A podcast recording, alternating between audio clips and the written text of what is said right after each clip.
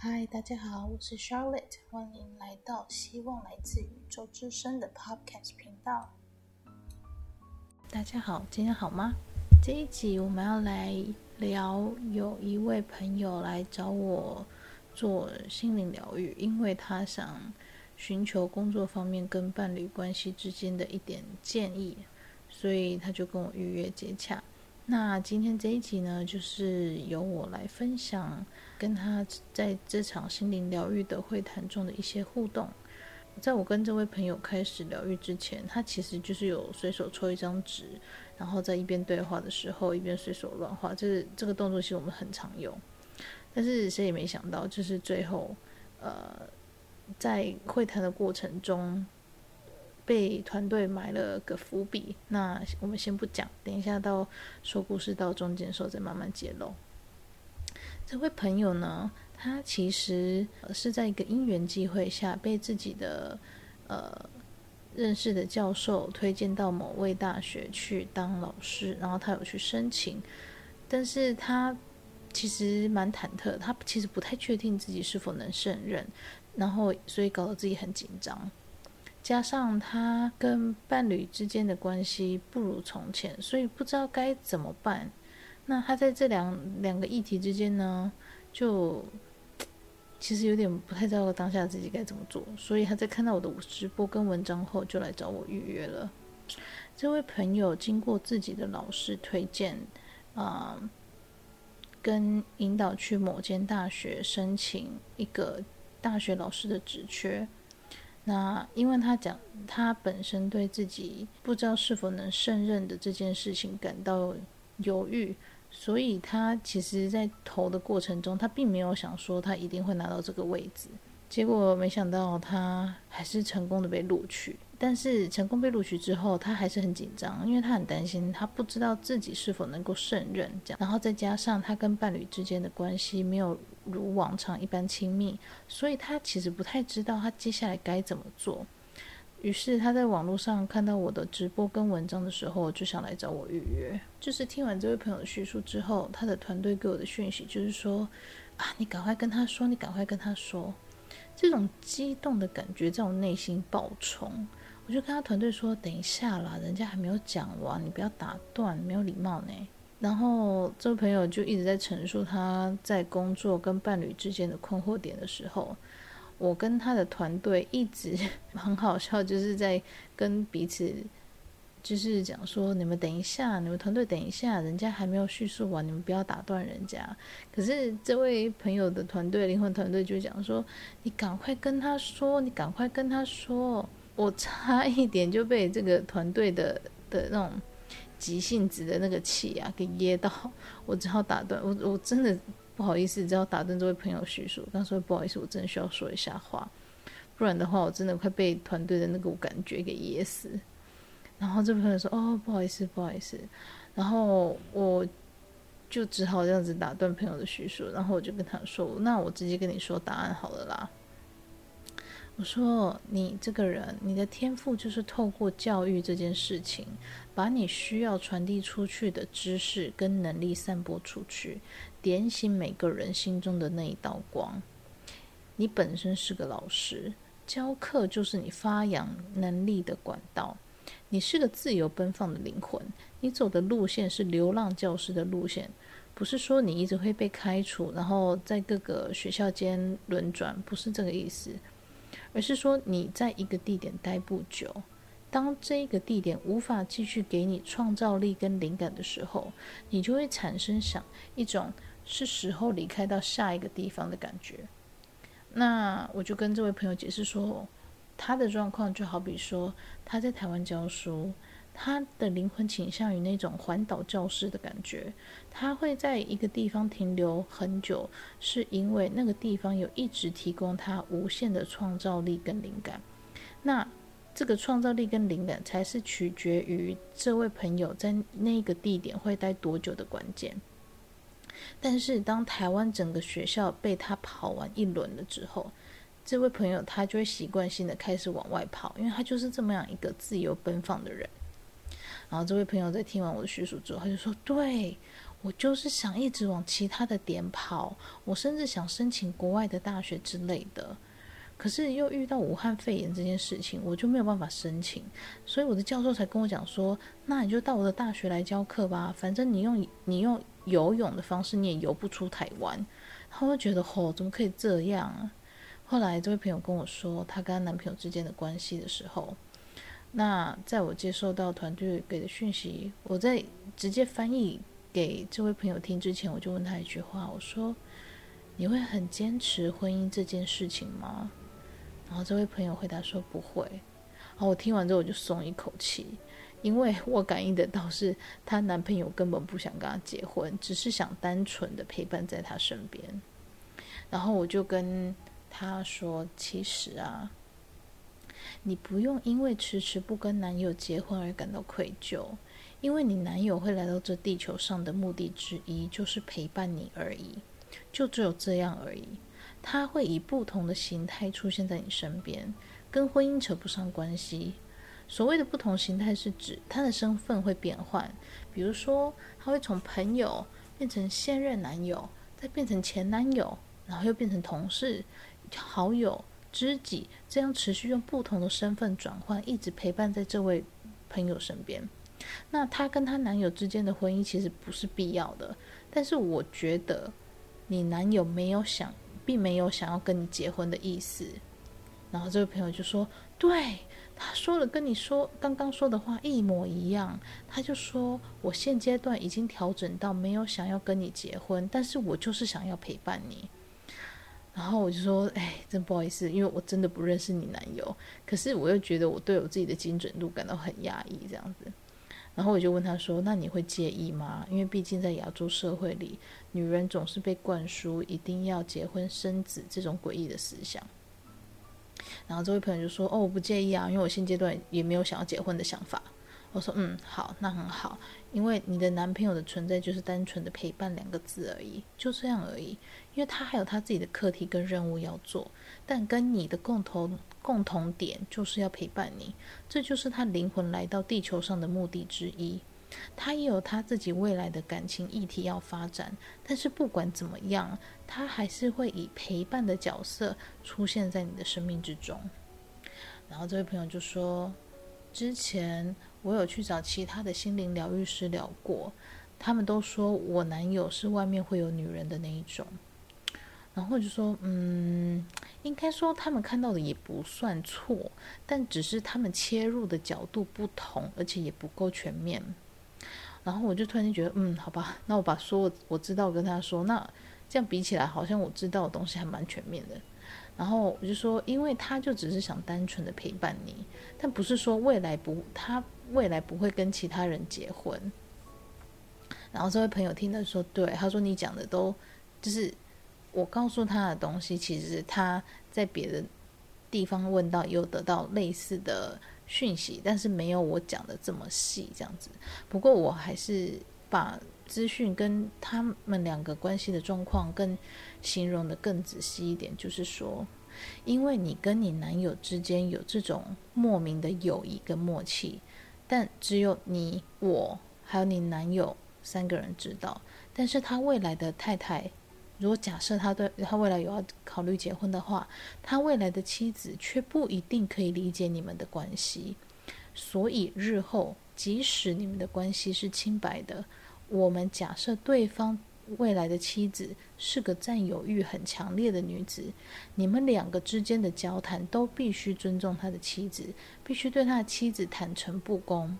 要谈事情的时候，到他家当他妻子的面前谈，或是有群组的时候，也可以加他太太，因为你现任的男友的陪伴会一直持续下去，不管你们未来的关系是怎么样的一个形态，所以我会比较担心他未来的妻子没有办法接受你们这样的关系，因为你们的关系就只是单纯陪伴而已。那。这种陪伴并不是情侣之间，更像是亲朋好友、父母、兄弟姐妹那般那般的陪伴。但我不不确定他未来的妻子是否能够接受你们是这样的关系。然后这位朋友他就说：“对，现阶段他们之间的亲密接触也的确是大幅减少，这样子。”然后我就是跟他说：“对，但幸运的是，你之前的心灵疗愈师或是占卜师跟你说，你男友是外面会有女人的那一种，这种消息的时候，我说我很庆幸是这位朋友，他不是个嫉妒心重的人，不然他回去的话，八成会跟他现任男友吵翻天这样子。那后来这位朋友他又问有关于工作方面的事，然后我就跟他说，你就尽量去体验、去尝试，没有什么正确跟错误的选择。这种二元论的思考模式是几百年前的东西，早就该被淘汰了。现在的想法要更新为什么样的体验才是最适合我的？好比说，你今天去 Seven 买冰淇淋好了，你吃了一口，你觉得味道很怪，你会觉得你选错口味了。但其实不是，应该是说这家 Seven 的冰淇淋，你吃的这个口味不适合你。如果你今天买的是买香草冰淇淋，然后你觉得那个口味才是你喜欢的，那么这个体验就只是想告诉你，这个香草冰淇淋才是适合你的口味。所以，我们不管做哪一种选择，都无关正确或错误，而是哪一个选择是最适合我们跟最不适合我们的。我们做的体验跟尝试，就只是想要得到这个结论而已。因为我这样子，我们才能找出什么东西才是最适合原始内心的自己，而不是依照别人的期许跟要求活在这个世界上。然后这朋友就说：“那我是不是就尽情的去体验就好？”我说：“对，尽去尽情的去体验。你的内在灵魂已经帮你把你之后要经历的事情都铺陈好了。”就看你要先走哪一关，就好像玩超级玛丽一样，你一路一直破关，一直打开不同的宝藏，这就是生命跟灵魂要准备给你的惊喜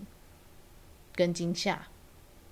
然后当时的我，我其实不太了解为什么我会讲惊喜跟惊吓两个字，但是我想说，好吧，就顺着感觉说出来。然后这位朋友讲说，那那我该怎么做？要去亲亲身体验吗？我就睡，我就说对，呃，就是。亲身体验的去尝试每个可能性，拼凑出最原始的自己，这样子。然后他就突然间讲一讲，他就说：“哎，等，一下，等一下，等一下，我感觉到好惊讶。”我说：“怎么了？”然后他就说：“哎，哎，哎，哎，哎。” 然后我就说：“怎么了啦？” 他怎么一直哎哎哎？他说：“哎，不是啦，刚刚我们通话前，我不是随手抽了一张讲义当废纸吗？然后在一边跟你聊天的时候，一边画画，然后。”这个我会，我现在发现这个单子上面居然写着，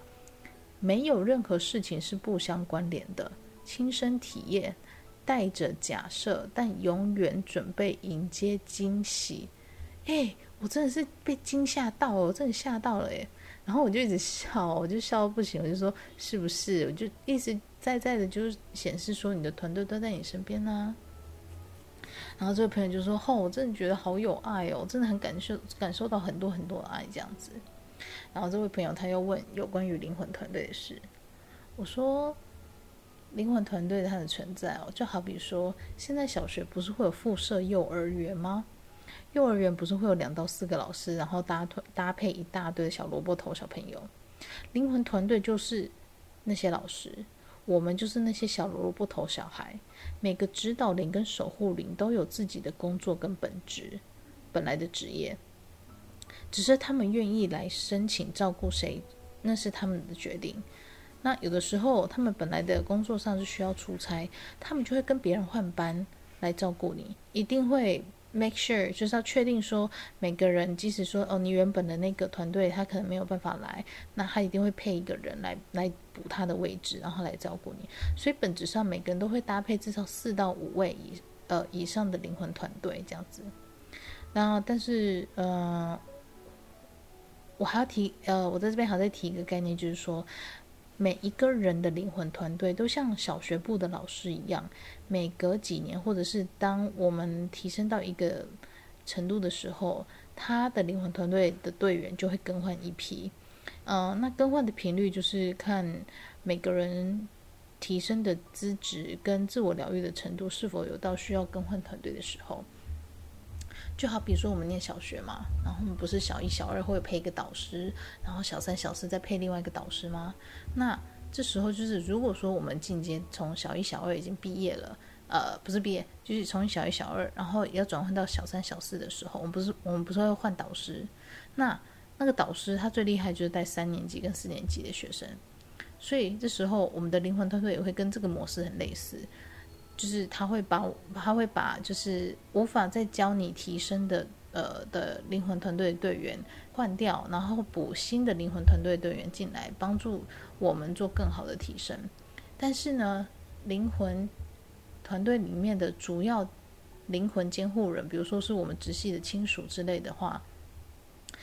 照理来说是不太会更换的，因为他们有点像是我们的家长监护人，就是我们的本灵啊、我们的高我啊这一类的直系灵魂亲属，他们是比较不太会被更换，除非他们有影响到小人类的灵魂灵性发展这样子。那在这样一个团队里面的话，我们从小到大的灵魂团队。不可能都是同一个老师，除非这个老师他本身就是大学等级的教授，所以他会陪我们一路走到底，或者走的是很久啊，不然的话基基本上都是走嗯、呃、走走换换的过程这样子。那这样的用意有两种，一个就是说啊、呃，当团队们陪伴我们的过程中，他们也是从我们身上学到很多其他维度学不到的东西。那没事，他们都会陪伴着我们，一直到第一个。他们在团队的实习期已经满，他们已经准备好要可以去考他们的晋级考试。那第二个就是部分的团队成员已经没有什么东西可以指引我们，可以教我们了，于是就会换一批更有智慧有的团队成员们来带领我们。这就是为什么有时候更换灵魂团员的时候，也就是说，他们曾经陪着我们走过一世又一世的过程，这也。造成说哦，为什么我们在常常在宫庙里面会听到有人说哦，你跟佛有缘哦？因为这这种说法里面的佛，它其实有一部分是曾经帮助过我们，或者是曾经是我们某一世的灵魂团队，只是他。跑去考试了，他晋升了，变成高等神佛，诸如此类的。所以基本上我们要恭喜他们考试成功了，因为那个其实考试也不太好考这样子。那这位朋友呢，他有提到他对我报名表中的灵魂苏醒课程很有兴趣，但是很怕学了之后会不会人生走向大大改变。然后我跟他介绍我的课程内容，就是说，即使今天他来学灵魂苏醒课程。每个人都会保有自我意识，不用走公庙路线，也不会被上身啊、因为看我的直播就知道，我只是接受讯息、传达讯息这样子。那每个人都保有自己原本的喜好跟原则，你不需要跟你的灵魂团队妥协，但是可以协商。然后我的课程是教说，我们的力量都是来自于我们的内心。那上我的课，你只会越来越了解你自己，成为最原始的你。还会教你如何辨认外灵跟自己的团队，然后更是告诉你，你的生命是由你自己创造。好，我还跟这位朋友解释说，我当时一开始知道我有这个能力的时候，我就先跟团队表明说，你要我使用能力帮助别人可以，但是我要开条件，我不走公庙路线，我不做乩童，因为我不喜欢人为宗教，我也不喜欢别人上我的身。我所谓人为宗教是那种捏造出来的，跟传统的白豚妈祖那是不一样的概念。白豚妈祖那种是传统宗教，是好的灵。但我所谓的人为宗教，就是说，本身宫庙或者是某种集团，他们提倡的神，并非是真的神，而是演出来的，或者是它本身的灵是可能，呃，带有一些目的性的这样子。因为有的时候不是每个宫庙里面的人或者是乩童，他们本身有辨识能力。好，那我是觉得大部分，先不管说他们到底有没有能力，我这不管了。但是我认为大部分的信众是没有办法辨识能量体的能力。然后甚至我们对于宫庙里面拜的是什么神，可能一般信徒都不知道对方是正神还是其他的非物质能量。所以，当信众去问事的时候，基童说出去的话，基童本身给出去的意见，是不用对信徒的行为举止负责任。但是，采纳意见的信徒，在听到意见之后，再把它转为行动。那我想问，请问谁要对信徒的生活负责？依旧还是信徒自己啊，对不对？所以我不喜欢宫庙系统，不是不好，只是不适合我。因为我告诉我的团队，要我帮助人可以，但是必须是让我觉得舒服的方式。然后我也可以帮助人，但我只帮助有缘人，就是有心要帮助自己的人。所以对于那种随时随地来求神问卜，不想花功夫来整理自己情绪，只想要立即得到答案的人，我不会帮忙。那我也同时告诉这位朋友，这样的人也是会遭到团队遗弃的。然后这朋友说什么？团队原来会遗弃我们？我说会，就好比你花心血设计一张考卷给同学写。然后学生写到考卷之后，就跟你说：“老师，答案卷借我抄啦。”我说：“你能懂老师的心情吗？”然后这位朋友说：“哦，我超懂。”我就会把答案卷给他，然后就想让他赶快离开我的班上。我说：“对啊，就是类似这个概念。但因为我们终究是幸运的，我们有爱着我们的团队，我们没有被放弃。他们总是对我们有无限的包容跟关爱。但如果我们总是要要求他们给我们立即性的答案，而不去学习、尝试、付出，那么……”他们就会放手，让我们去体验一场没有人指引、一场走火入魔的人生旅程。这就是不想付出的人生代价。那我同时也是跟这位朋友分享说，但当然啦，不是说我们一两次不呃不去做，然后团队就抛弃我们。要做到可以让团队抛弃我们，必须是累世的不愿意尝试，累世的呃放弃，累世的就是要立即性的答案。要那种 spoon feed 那种喂养式的，就是那样的生活方式、生活态度。累世的话，我是说，比如说五六七八九十世，就是超多超多世、超多超多次轮回，他的个性都是这样子的话，那么团队才会选择放生，而不是说我们这一世我们做了这样的事情做了几次，他们就直接在这一世放生我们，不是这样子。如果是的话，那表示说我们有累世很多次的经验，我们都是这样子在过，所以最后团队就真的只好放弃。